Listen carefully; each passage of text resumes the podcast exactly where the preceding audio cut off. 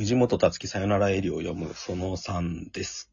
はい、ちょっと話途中だったんで、話しますけど、はい。まあ、要は思い出したいように思い出すみたいなことを繰り返し語られてきて、で、それを否定するための爆発落ちなのかなっていう、うん。要は、えっ、と、その、自分、他人からつ作らされたものじゃなくて、自分のクリエイティブで行うっていう、なんかはいはいはい。爆発落ちっていうものは、うん。えー主人公が考えたものじゃないですか。内からできたものじゃないですか。はいで、最後それで締めて、うんでこちらに一歩踏み出してるんで、なんかようやくこの作者が、作者ねえや、主人公が、あの、クリエイタうんーとして一歩踏み出したところで終わったのかなっていうふうにはいはいはい。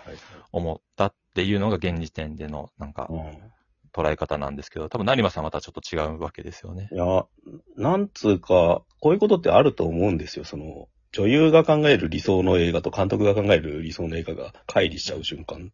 うん。もしかしたら脚本家とかプロデューサーとかいろんな人がいてさ。うんうんえまだ、ま、漫画がどうかわかんないけど、やっぱりそこの中での衝突があって、最終的に誰の作品になるかみたいなぶつかり合いがあった時に、なんか、うんうん一つの作品の中でおか、まずお母さんとユータが対立して、その次にエディと対立するみたいな構造になってるんだけど、これってファイヤーパンチの、あ、ファイヤーパンチじゃない、チェーンソーマンのマキマさんとデンジ君の衝突にちょっと近いですよね、なんか。うん。どっちが理想のチェーンソーマンを、なんか、のイメージを持ってるかみたいので、なんか、うん。その理想を奪い合うみたいなさ、なんか。うん。で、なんかそういう構造に男と女の関係がなっちゃうってことをずっとこの人は描いてて、うん。もちろんルックバックでもそれってちょっとあるというか、うん。なんか人と人がいる時のた、なんか関係性が対等にならないんだよね、藤本達樹が書くと。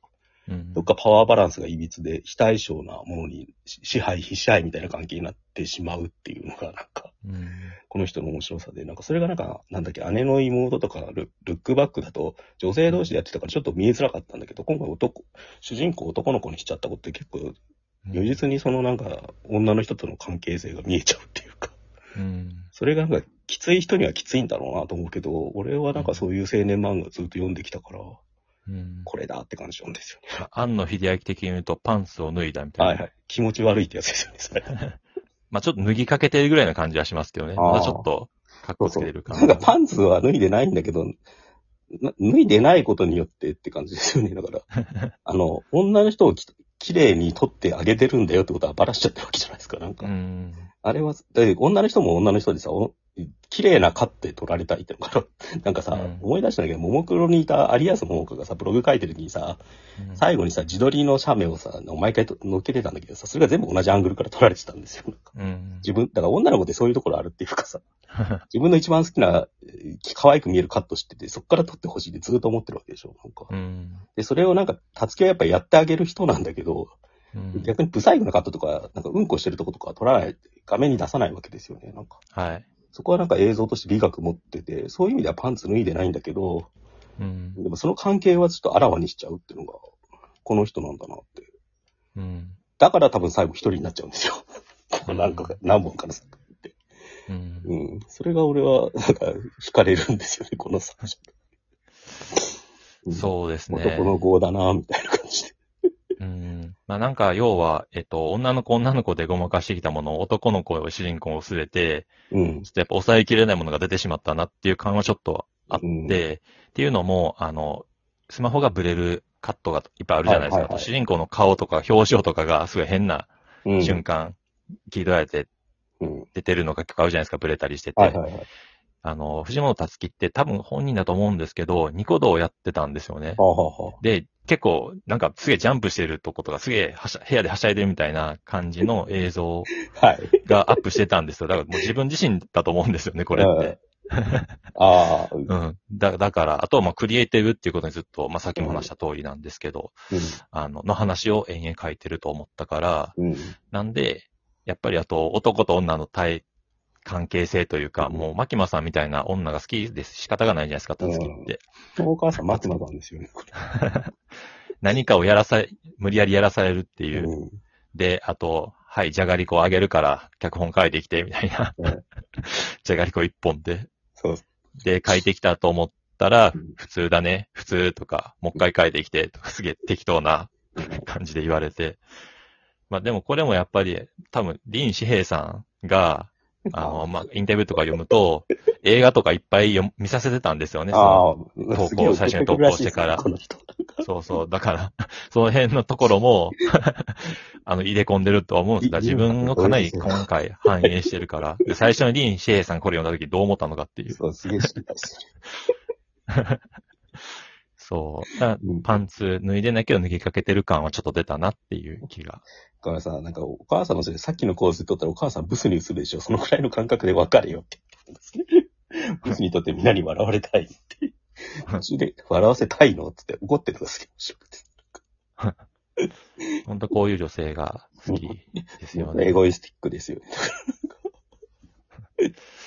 あと、もう一個その大事な話で、まあ、受け売りなんですけど、うんえっ、と、おまじないっていう話をしたくあて、えっ、と、岡田敏夫が YouTube というか、うん。えーで、よく言ってるんですけど、庵野秀明を例に出すことが多いんですけど、うんあの、要は、何らかの作品の引用とかをとにかく作品に散りばめるじゃないですか、庵野秀明って。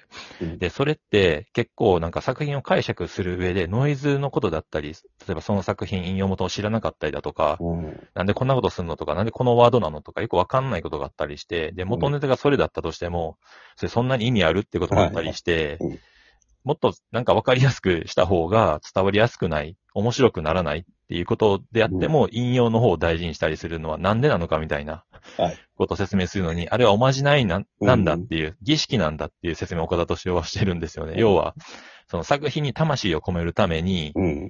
自分の好きだったものとか影響を受けたものを入れ込まないと、作品に魂が宿らないんだって言ってて、それですごい納得したんですよね、俺は。うん。なんかわかるじゃないですか、それって わ。かるよ。うん なんかわからんように、なんかこういう、そなんか自分たちの文章を書くときでもなんか入れといて、自分でその愛着を持たせるためにっていうか、うん、そうなんだよ消化させるためにそれをするっていうか。それ意識的な時もあると、同時に無意識の時もあるから怖いですよね。そう。で、たつき先生もそれをかなりやっていて、例えば今回で言うと、その僕のエリ200歳の少女っていう映画の引用してるからこそ200ページなんですよね、多分、ね。そうそうでもそれって別に200ページちょうどである必要って、なんか作品に対して意味あるかっていう。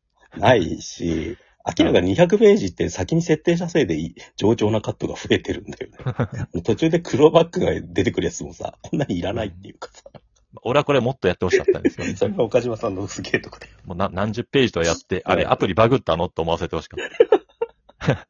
でこのこの作者だと多分許されるじゃないですか、それやって。うん。たつきすごいになるだろうね、それ。そうそうそう。え？どうせならやってこのペほしい。ージ原稿料払うのかっていう話になるけどさ。払ってあげましょうよ。うん。アイディアに対して。いや、なんか200ページ先にありきのせいで、やっぱり、なんかい、このカットいるのってのがいっぱいあってさ、その辺が、なんかルックバックに比べるとシャープに見えないとこですよね。うんただそのだ、なんかだるさみたいのも含めて漫画にしたかったんだろうなとは思うんですけど。あれ、僕のエリの話、あの、話でしましたっけ？えっ、と、この200歳のやつが200ページに繋がってるまでは喋りました。あ、作品の内容の話ってしてないまあ、ですよね。してないですよね。うん。見たんですか？これ、成松さん。僕は見てないです。あ、俺もちょっと見てないんですけど、まあ、解説だけ読むと吸血鬼の女の子の話なんですよね。そうですね。で、えっ、と、年派のいかない少女の話なんだけど、えー実際は少女じゃなくて、うんえー少年が虚勢された、はいはい。えー子だったっていうことで、なんか日本版だと変なモザイクが入って、そうそう。なんか話の筋がちょっとよくわかんなくなって、あれは良くないみたいなことになってる。200歳の少女もだから放題で付けられてるからさ、なんか、そのせいでクソ映画扱いされてるところもちょっとあるじゃないですか。うん。そこがなんかでもインスピレーションになってるのがすげえ面白いっていうか。そういう引用って感じ。あと引用で言うと、え最初にあ多分画面でできた映画がファイトクラブじそうですね。デビッド・フィンチャーのファイトクラブで。うんとか、映画タイトルで言うと、何でしたっけ？パーマネントノバラとか、はいはい。ブラウンバニーでシックスセンス。シックスセンスとか、ネタバレなんか一応、そうそう出てくる映画の作品の内容を言う、うん。作品の内容的にはこの作品に一応テーマに沿ってるんで、うん。うん、とかもあるし、ファイトクラブが、その、うんファイトクラブ内容は言わないんだけど、ブラッド・ピット主演で、ブラッド・ピットが演じるタイラー・ダーデンっていう男が、なんか、のカットが劇中にサブリミナル的に一コマだけ入るシーンがいくつかあるんですよ。うんで、それで最終、最後にもう、なんか、まあ、最後に爆発が起きるのもファイトクラブからなんですけど、うんうん。そこ、その瞬間もやっぱブラッド・ピットの局部が映るサブリミナル演出がね、フィンチャーの映画なんだけど入ってて、うん。うん、なんか、そういう感じをなんかやっぱ入れたかったんじゃないかって。だから、つまり、タイラーが撮ってる映画っていう定義なんですよ。だから、うん。その映画のファイトクラブ自体が。っうん。ていう考察が、まあ、と、ほなんか上映当時流行ったんですけど、うん。これもなんかそういう感じを狙ってる、誰かが撮ってる映画なんじゃないかっていうのを狙って、多分ファイトクラブ入れたんだと思うんですよね。うんうんあとはその廃墟の部屋にあるバッグに本棚とか、はいあと本が積んであったりするんですけど、うんそれに多分、ジャンプ、アフタヌーンなのかな？なんか、はいなんか漫画雑誌がある。うんい。や、本棚にも多分漫画雑誌が多いのかな？ギガントって読めるものがあったりするんですよ、ね。はい。奥広屋かな？多分違うと思うんですよね。もしかしたら雑誌があったのかなガキガントっていうのか。ギガント他にもあります？